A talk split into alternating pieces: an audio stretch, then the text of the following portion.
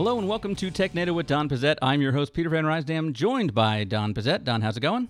It is going great, you know, jumping into the holiday season. So, ready for our slightly irregular schedule coming up. But we got some great podcasts these first couple of weeks. So, let's get to it. And speaking of irregular schedules, we've got uh, Wes Bryan filling in again for Daniel. Wes, how's it going? Oh, it's going great. Thanks for having me here, guys. Yep, going to be fun. Yeah, you're, uh, you're, you're, it's old hat for you now. Yeah, that's right. That's right. Second time around. Yeah, Professional. piece of cake. I think I think you were on the first ever episode. Yeah, I think uh, I was too, and that's why back I. I haven't been back for a while, right? Yeah, uh, your your 180 episode ban has uh, Been lifted Oh, been right. Very good. Very so good. work. provisionally. Yeah, and we are also joined by the CEO and co-founder of Cyberbit, Adi Dar. Adi, how you doing? Great. Did I Thanks get for having. I got the name right that time, right? Yes, yes, you're right. All right, perfect. Completely right. I've been saying it wrong the whole time. Well, uh, uh, you're uh, you've got a great history, a great background. Uh, I was reading all your stuff on LinkedIn and going through your website, but uh, want to let the the viewers and the listeners know a little bit more about you. So let's jump right in with our first segment: rapid fire questions. Who do you work for? What's new? Who are you? What's happening? What's wrong with you? I almost feel like we don't need this segment since Peter's done his cyber stalking. But uh, what Yeah. we're going to do is our rapid fire question segment. So we've got a, a handful of questions we're going to throw at you. You will have approximately one minute to answer each question. You'll see the timer up on your screen. If you go too long, Peter will break out the buzzer. Yeah, After one minute and seven seconds, I'm always like looking at the question. Yeah, there it is. There it is. All right, so, so let's jump to our first question. Peter, what is it? So, uh, Cyber uh, Cyberbit does cyber ranges, and I've, I've played with those before. I've seen them at, at trade shows and things. But for, for people that aren't familiar with that concept uh, and and that kind of model for training, can you explain that for people? Yes, it, it's practically it's quite simple. It's you you can just compare it to a flight simulator. What we do is we enable a quite massive simulation of IT grade networks, and on these IT grade networks, we enable cyber attacks that can really operate on these networks. And we also have, and that's the fun stuff, we also have a SOC, a simulated SOC. A SOC is a security operations center with all the fine tools that you will find in a SOC. And over there, the SOC professionals need to try to identify the attack on the enterprise grade network, mitigate the attack, and that's it. So if you want to compare it to, again, to a flight simulator, just imagine that we are providing the entire environment for the pilots, for the, for the aircraft, and we are simulating for these SOC professionals the entire playground in which they can play, try to figure out a way to solve the problems that they are, that they are seeing in front of their eyes, using the tools that they have, that they use on a daily basis in their SOCs. And that's the cyber range.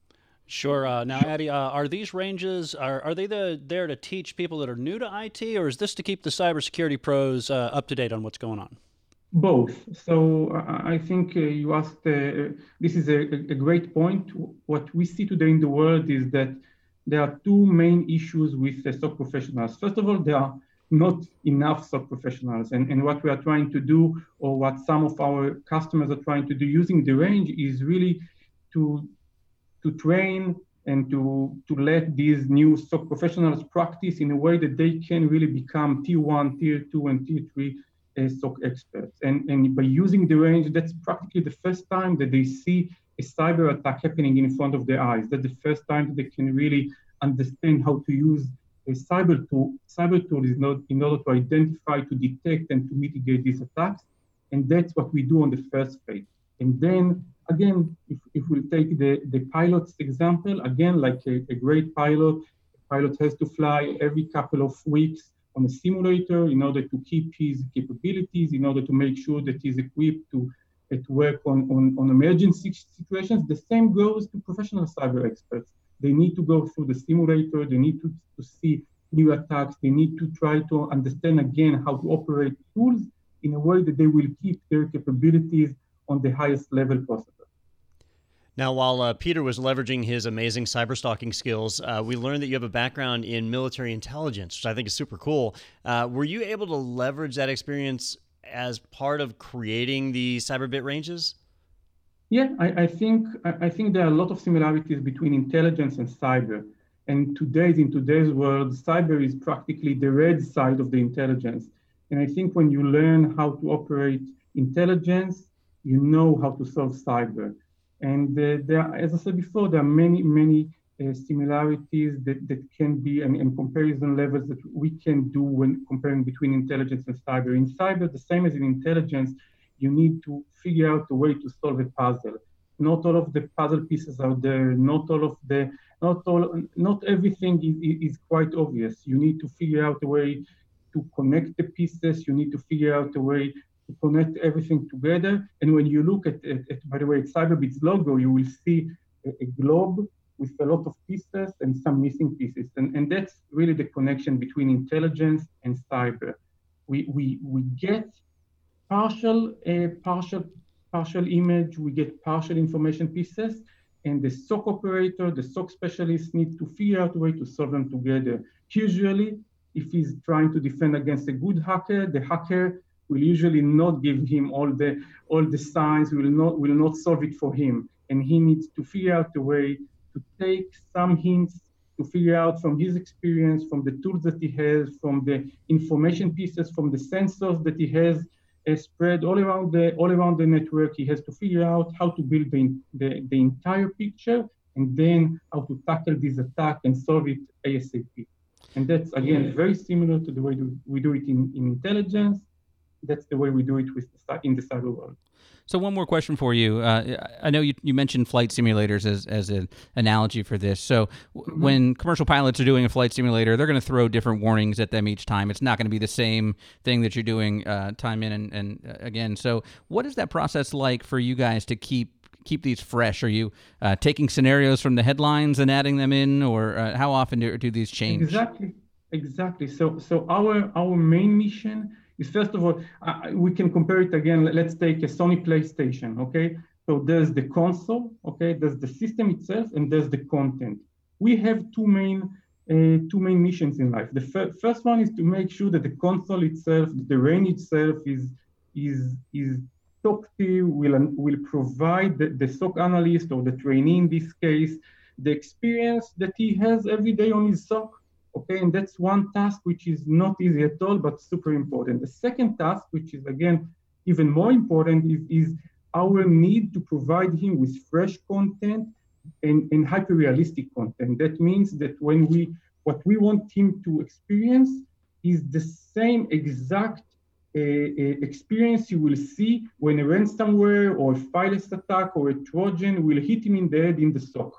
And, and, and that's what we are doing. We are taking real life attacks, we are taking real life scenarios, we are reversing them. We have a, a, a group uh, in our R&D team, which is 100% of their time, they are focusing on reversing real life attacks. Our goal is to try to shorten the time between the attack happens till the time that we provide our customers with a reversed attack to the minimum. Okay, and that's and that's and, and that's what we're trying we're trying to provide them with the ability to train on real life attacks as soon as possible. So they will be ready when these attacks hopefully not but if these attacks will uh, if they will need to face these attacks in the SOCs okay? And we our our goal is to try to provide them as many of these attacks as many of these scenarios as you call them as many of these uh, uh, building blocks of these cyber building blocks ready for them to train on in, in as, as soon as possible, as immediate as possible. That makes sense. And, and you just gave me a billion dollar idea, um, but but I'll let you share it. You, you, mentioned the the PlayStation. If you made a PlayStation game that you could physically play on the PlayStation, we would not have a problem with uh, training new IT people. We would have millions of twelve year old uh, uh, cybersecurity but, but I, I experts. Will tell you, I, I will tell you that the, the reaction when when you bring SOC analysts let's call it to play or to exercise or to train in our range, the reaction that you will get from them is very similar to the reaction that I will get from my 12 year old kid, which is just uh, uh, in the room beside me right now playing a Sony PlayStation. If I will bring him a new, a, a new, a new, new content, a new game, you will see the same reaction. Okay, you see them amazed, you see them enjoying themselves, you see them for the first time in their life, in many cases, see a, quite a complex attack. Usually, you know, we tend to think that cyber experts see numerous attacks every day. That's not the case. In most of the cases, they go through very uh, simple, uh, we call it uh, cyber hygiene. Okay, that's what they do most of the time.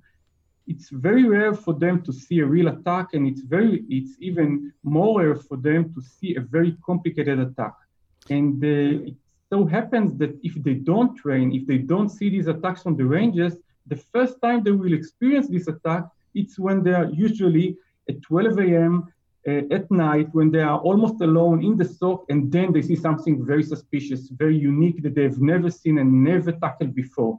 And that's not going to be fun. Yeah. And what we are trying to do is trying to let them practice on that ahead of time. Again, if we go to the Sony PlayStation example or to the pilot, a commercial pilot example, okay, they need to simulate the situation, they need to practice, practice it 50 times before you will go on a plane with them.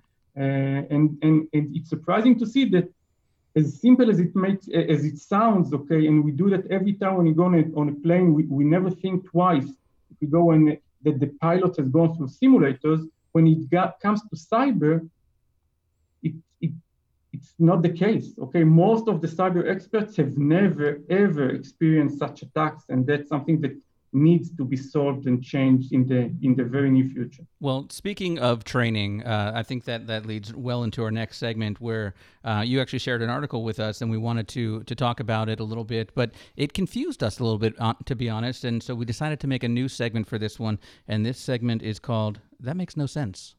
it make no sense. It make no sense. it make no sense. What you talking about, Willis? yeah, I don't know what we're talking about. So uh, this article that you shared is from Infosecurity Magazine, uh, and the headline is "COVID nineteen and cybersecurity staffing shortages." And and Don, you, you expressed it well to me earlier. Yeah. If you want to kind of explain what the confusion was. You know, one of the big challenges, one, one of the reasons we have a cybersecurity uh, staffing shortage is really uh, just availability of the talent pool. You know, if you are in New York or if you are in LA, security professionals are, are pretty readily available. Uh, but when you start getting into other cities that are less populous or that are not tech cities, then yeah, it becomes hard to find those people and, and to be able to pay the amounts it takes to get them to move out. So I kind of figured that COVID 19, with, with people working from home and embracing that remote work model, it seems like it would open up the hiring pool. That if I wanted to hire a cybersecurity professional, what do I care what city they're in? They could be anywhere and and be able to provide that role for me, remote in and, and do the work. So I, I figured the pandemic would actually be helping things, but that's not really what the article is saying. So Adi, what, what are you seeing out there? Okay, so even before COVID, and I think that's the major point, even before COVID, we have seen a huge shortage in manpower, in professional SOC manpower. Okay, and, and we, we see that not only in the US, we see that all over, and we see that not only in one state in the US, we see that in all all over the all over the states, in, in, in, in huge cities, in small cities, and, and, and the reason for that is that this is quite a, quite a new profession. Everybody is, is, is either regulated in a way that they have to open a SOC or required to do that because they are under massive attacks. And, and, and the number of SOC professionals is in the rise, you know, exponentially. And there's not, there's, there are not enough professionals. And uh, that happened way, way before COVID. And that was the main, uh, and, and I think that's main, one of the main challenges that the entire industry is facing. It's not because of Cyberbit, and it's not that Cyberbit has been the first one to to, to, to see that, we, we, we, really see that all over. And there are many ways to try to solve that. We have seen the cyber industry trying to go into a massive amount of automation, and a lot of tech uh, companies have invested in that in order to try to automate the processing processes in the SOC. But by the end of the day, what we need more than everything, and, and we also see that in the higher education industry in the in the in the US, we need to take smart, young, uh, uh, potential students okay, and turn them into SOC operators.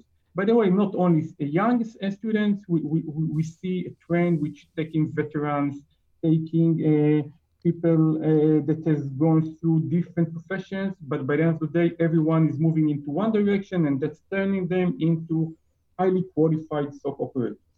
And, and by the way, that, that's for the interest of both sides. I think that what we see today is that uh, these professions are, are quite uh, nicely paid everybody wants to go in the direction. And we begin to see this shortage. On the one hand, we see more people uh, that are qualified. On the other hand, we see the demand uh, growth uh, uh, quite grows quite massively.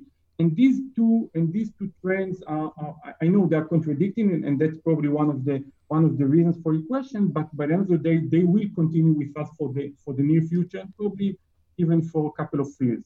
What we have seen in, during COVID-19 is that uh, and, and, again, I, am not, uh, I'm, I'm, it's not a big surprise, and probably you've heard it a couple of times, that we have seen in the last uh, six to nine months massive growth in the number of attacks, okay, especially with ransomwares, but not only. We have seen many variants, variants on ransomwares, many, many variants of different uh, cyber attacks happening all over on very large scale organizations, but also on, on what we call SMBs, small and medium sized businesses, and all of them are getting hit. And that, of course, derives uh, also quite massive growth in the number of SOC professionals that, that are needed in the industry, both for the organizations themselves. So every enterprise right now wants, needs, is required to have a SOC, but also in the in the industry, what we call the MSSP, the service providers, okay, which are providing outsourcing services to multiple multiple enterprises which did not really establish their own SOCs. And so anyway, doesn't matter from which angle you look at it, by the end of the day, we need, all of us, need more people in the SOCs. And in order to achieve that, okay, we need to train more, uh, more, more professionals to become experts and more uh, more new team members that need to require need need to add their capabilities and become SOC tier one analysts or SOC tier two analysts. You know, something occurred to me, which uh, we've been talking about, uh, like uh, platforms like your cyber ranges, where people can actually learn practical hands-on skills, right, to, to become the the professionals we need to hire. But we could probably leverage this technology for the flip side. Like if I'm if I'm an HR director and I'm trying to hire a cybersecurity professional, how do I actually know that they're good at their trade? Could could we leverage things like cyber ranges to vet employees to like test them to make sure that they yeah. are qualified? Yes, we do. And, and this is a new use case, which is called candidate assessment. And, and you are right to the point. I think that that's a new trend which we see increasing drastically in the last uh, in the last months. And, and, the idea is again, just imagine that you are a SOC manager and you need to hire. You know, it's very easy for everyone to come into into uh, the interview and say, okay, I'm I'm very expert. I, I'm I'm highly expert. I, I know everything, I've seen everything, I know how to operate this tool, I've done that, I know that. And by the end of the day, after you hire them, okay, you see that they are by far less experienced than what they claim to be. And the, what the range can enable you is to really uh, provide or do what we call a candidate assessment. And that's really face them with one, two, or three scenarios, real life scenarios, which probably in most cases they need they need to know how to operate and just give them an hour or two or three to try to solve the issues to solve the problems okay and and as we what what we do in the range is also enable automatic assessment and then we score them and then the HR or the SOC manager or the shift manager when they come in and, and, really interview the the potential candidate they get the real score of what his capabilities are. Does he know how to operate a, a, specific tool? Okay, for example, let's take a Splunk or a QRadar or a firewall. Okay, does he know his way with these tools? And then life becomes much easier because, as you said before, these, these, these are very pra- practical professions. And it's either you know how to operate these tools, you know how to tackle an attack, or you don't know how to do that. That makes and a lot of sense. Very, very easy to examine. Yeah, that makes a lot of sense. And and but when Don, when you said let's let's look at it from the other side, I, I thought you meant let's use this to train the hackers as well. Um, but I feel like they're doing fine. Uh, for some some reason, they're not having problems with training during COVID, and uh, and they're staying busy. But uh, you know, Adi, before I let you go, I, I wanted to ask you. You mentioned we've got something uh, coming up uh, with you guys, an, an international cyber uh, championship. Can you tell us a little bit about that? Yes, so this this is I think a fascinating event that we are going to we are going to begin early January in 2021. And what we are doing over there, we are inviting SOC teams from all over the US to join us for a league. cyber league in which we are going to give them uh, specific scenarios which we believe are more interesting uh, to solve. We, we will give them some specific tools and specific uh, uh, hands-on experience events that we want them to solve, and we will see, we will build up we are building some sort of a league. And by the end of the day, there's going to be semifinals and finals, and there's going to be the great winner, the great SOC team winner, and hopefully we'll know who's the best SOC team in the US very, very soon. We hope that it's going to be finalized by March, and we invite everyone to join us for that. So, how would someone that's listening and, and interested in that, how would they go about so uh, can, getting in there? Great. So they, they can get, of course, into our website, and everything is is there and uh, they can register and we'll be more than happy to invite everyone to join us in the next couple of months. And you can invite me in march to see who's the winner. That'd be cool. Yeah we we should put a team together guys I mean, yes, not, not I me. Think, no. I think you said it uh, yeah, but so head over to uh, cyberbit.com and you can uh, find out all the information about that and, and about uh, Cyberbit as well and and uh, the cyber uh, ranges to, to test out your skills. Or, as we heard, if you're on the HR side as well and, and want to find a way to kind of weed out the, the great talent that this is a, a, great way to do that as well. So uh, cyberbit.com is where you want to head for that. Uh, Adi, thank you so much for taking the time to join us today. We appreciate it. It, it was my pleasure. Thank you, guys. Thank you very much. Yeah, we'll reach back out and find out uh, how the event went after the fact. But uh, stay tuned, everybody. we are going to take a quick break, and then we've got more TechNado with Don Pezet coming up right after this. Do you know what's better than being an IT Pro TV member? Being a member for free. Hi, I'm Don Pezet, co-founder and edutainer here at IT Pro TV.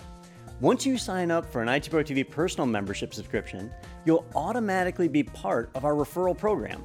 Then all you have to do is share your personal referral link and code with your friends and colleagues. Every time one signs up, you get money off your subscription. Sign up enough, and your membership is free. That's right, access to all your favorite IT training totally free. Kind of feels like stealing, doesn't it? Check out the link below to learn how to get your code and start sharing today. All right, welcome back to TechNado with Don Pezet, and thank you to Adi Dar from Cyberbit for joining us. And uh, the Cyber Range just sound pretty cool. I'd love to love to try one of those out one day, but I, I would probably just find a way to let that get hacked and I was about to say, so you could just feel the sense of failure. Yeah, I, I want to know what it feels like to work at Equifax. So, oh, good point. Touche. Yeah, there's, there's, a lot of a lot of professionals failing too, so it's it's all right. but we've got a lot of news to get to today, and let's jump into our first article, which is from TheVerge.com.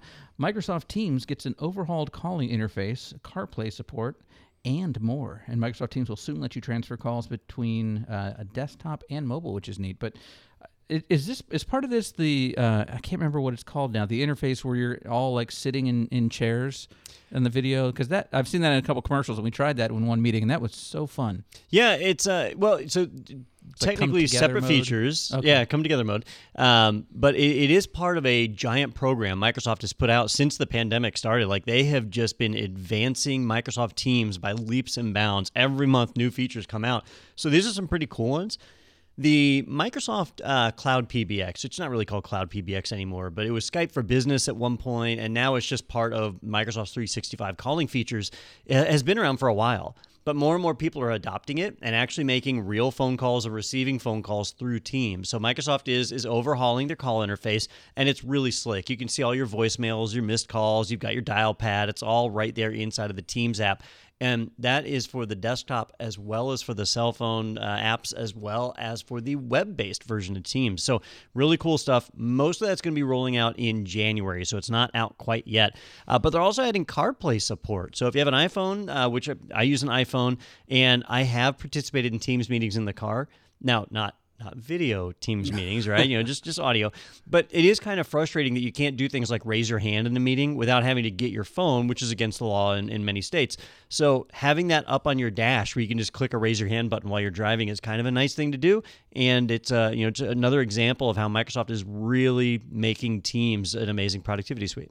Yeah, that'll be cool to see the features that are in that because I know I've used Zoom in the car before, and they've got they've got CarPlay support, which is great. Mm-hmm. Um, but you know, I'll be curious how many of those features in in Teams uh, are translated over there. So that'll be that'll be cool to see. And uh, and that's yeah. interesting being able to use Siri on Teams. I mean, even though it's not fully baked for Android, being able Yeah. to say, "Hey Siri, dial my next meeting." I need to get Alexa involved then, and just have all these companies talking to each other at that Maybe we point. could have celebrity death match at the end too. Uh huh. Yeah. Well, Yeah. I, I hear Siri if you dies take first, a uh, like an Apple HomePod and put it next to an Amazon Echo and tie it to your Outlook account, like they just do the work for you.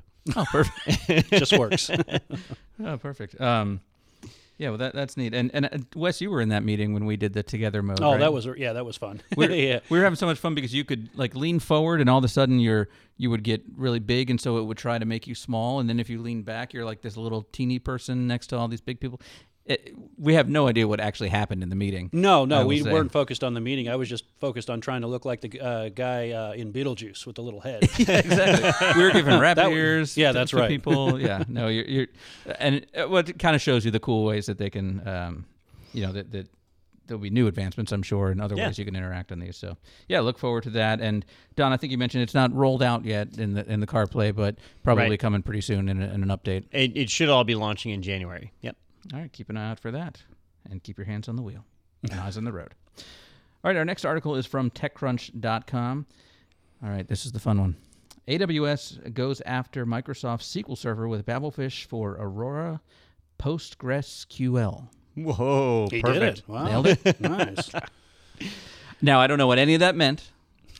Sometimes I seek out articles because I know it's important tech news. Sometimes I seek out articles because I know Peter will have a hard time reading them. This was a double whammy. This was the one time that I remembered to ask you ahead of time because otherwise I would just, uh, babble something about Portuguese QL.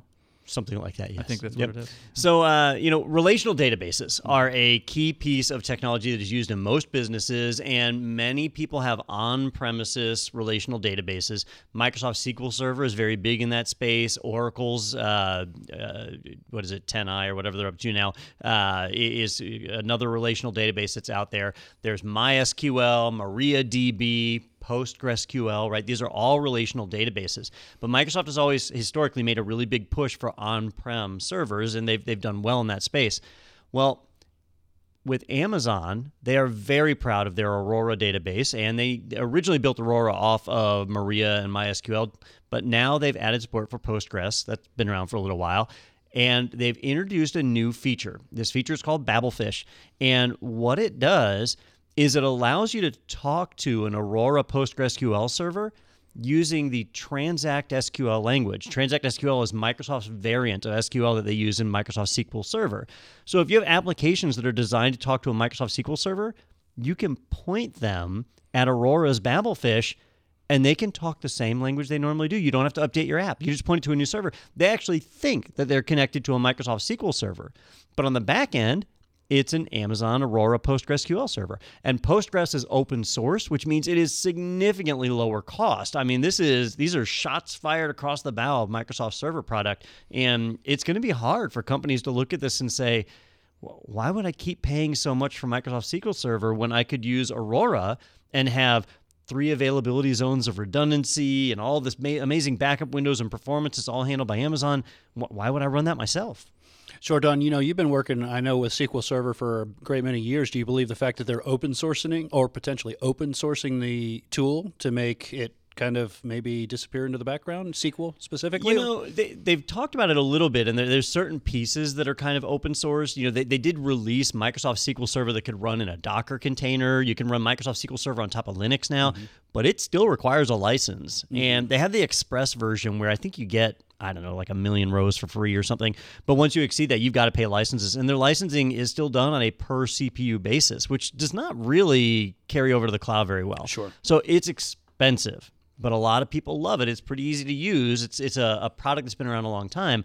I think we're going to see a shift to other things in the in the future. It's kind of already happening. Yeah, I'm curious to see if Microsoft has has a response that they, you know, do move to open source or um, something in the next next few months as an answer to this. Because, yeah, that's I mean, th- that's still a big moneymaker for them, I would think. Oh, it's huge. yeah, I mean, huge, Huge. huge. massive. Everyone's saying it. All right, uh, let's move to our next article over at Inc.com. Salesforce is spending $27.7 billion to buy Slack. Mark Benioff says it's all about these two simple factors, which I can assume are gifts and gifs. You know, I, I have made fun of Slack because it doesn't. They, they should have been the one to capitalize off of the pandemic the most, right? They're the Silicon Valley darlings. It's a chat and communications platform. They really should have killed it, and they didn't. Lots of missed opportunity mm-hmm. there. I don't know what happened. Maybe it was bad leadership. Maybe there's other market factors I'm not aware of. But they just didn't. Instead, Zoom became the darling, and then Microsoft Teams has been eating Slack's lunch left and right for the last six months. Well, to me, that makes Slack a kind of a, a, a setting sun, right? But apparently, the the one feature they do have that Peter is always quick to point out is you can do custom emojis in Slack. I had no idea that custom emojis were worth twenty seven billion dollars. Point seven. Yeah. Uh, so Mark Benioff, he said uh, it, it's two factors. Factor one is uh, that it is one of the most beloved platforms in enterprise software history. So that means that people really love Slack. Now, I don't think that's necessarily true because I don't like Slack, and I know there's a lot of other people who don't. It's not really the most user friendly thing out there. Uh, but then the other thing is they have an incredible ecosystem around it, and that's absolutely true. There are a ton of third party software platforms that integrate with Slack. And that makes it easy for people to roll out. So they see value in it. And so Salesforce is going to integrate it. Salesforce is pretty expensive itself. So I'm curious to see what happens with Slack. Since we use Salesforce, can we get Slack back now? No. But what, if, if it's part of it, That's not happening. uh, No, it, so it's, it's a good question. Let, us tackle this. So let's say you're a company Okay. and you're using Salesforce and you've got Microsoft 365, right?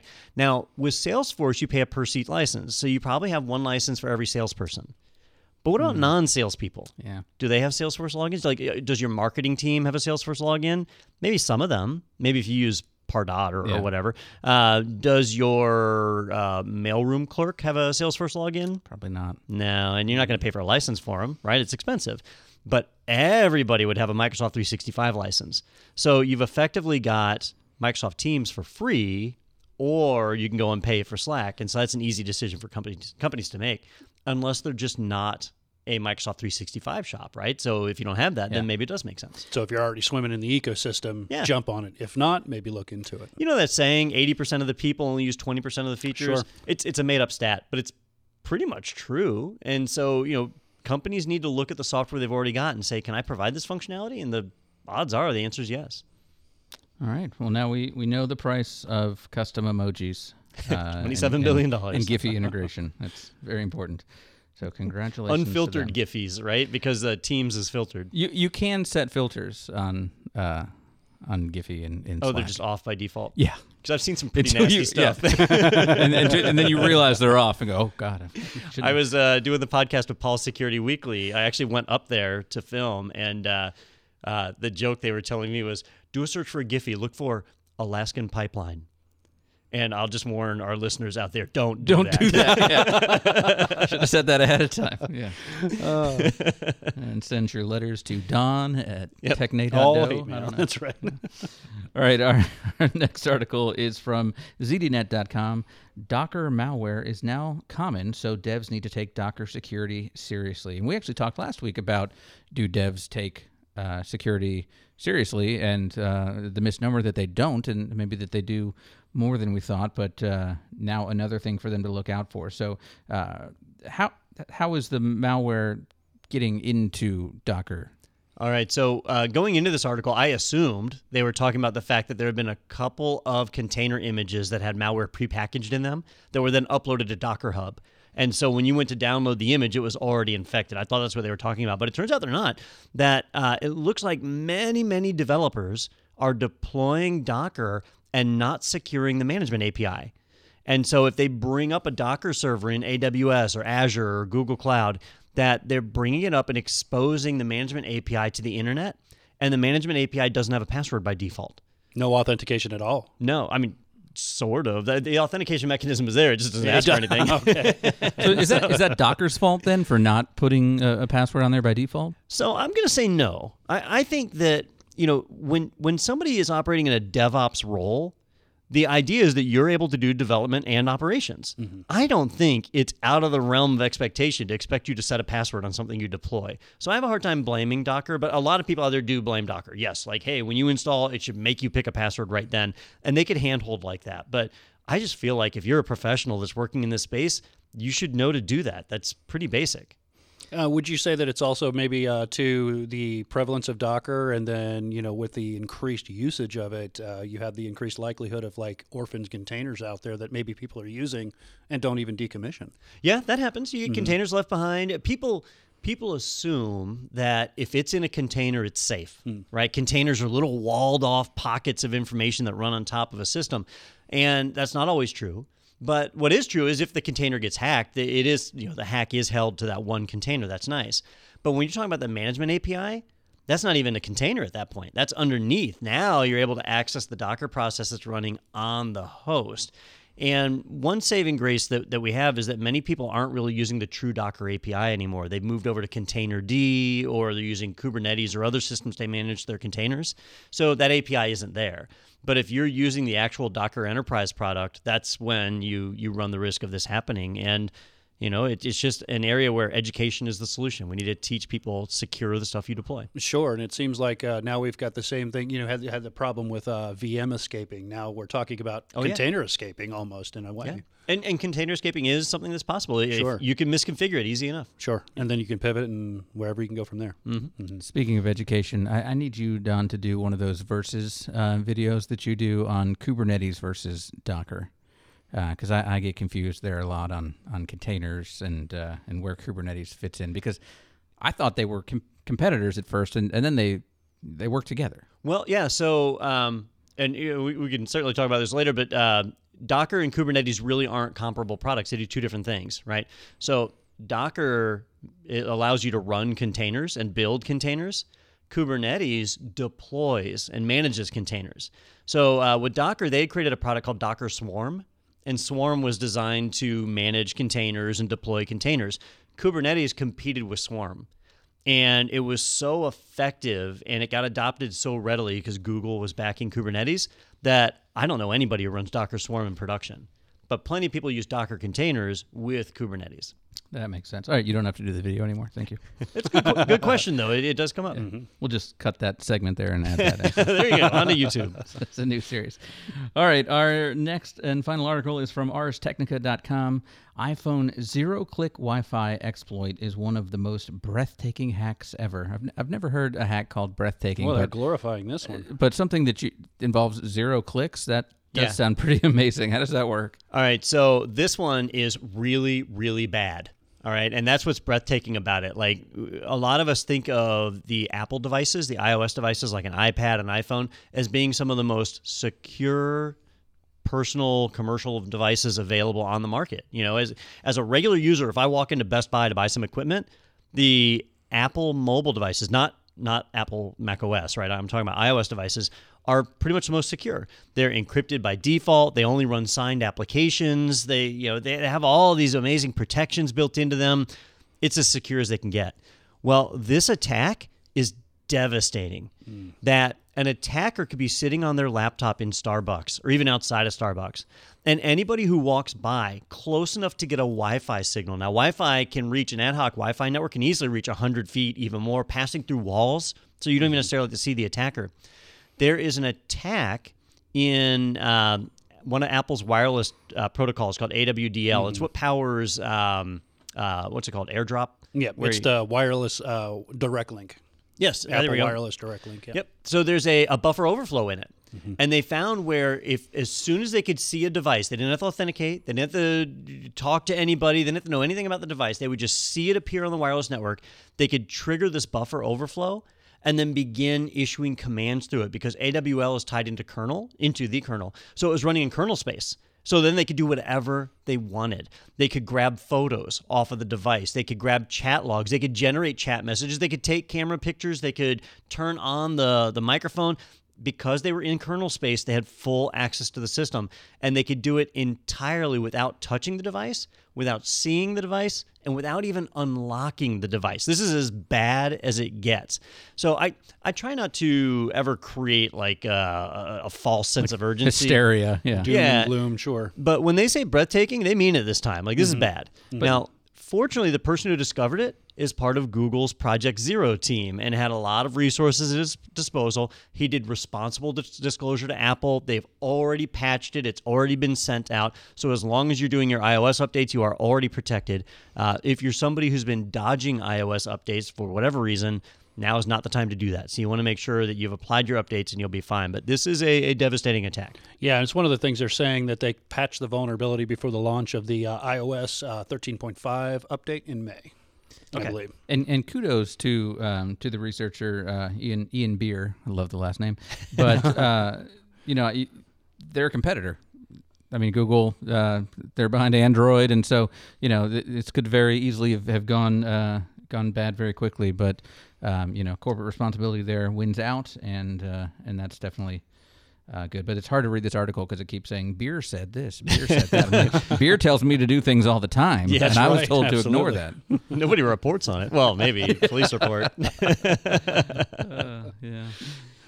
Well, so I don't have to throw my phone away because Nope. at the beginning when you started talking, I was getting ready to try to break it in half. I think I'm probably too weak. I know what were the phones that could bend. There was a I, I don't know, it was like the six or the seven or was there a set? Yeah, that like it was bending in people's pockets after it first came out. oh yeah, when the, the first Max phones came out, the the really large Oh, ones. Yeah, that's- those when you had ones, bend yeah. gate. Yeah. So yeah, I couldn't bend my phone. How are you enjoying the mini? You have the mini now, right?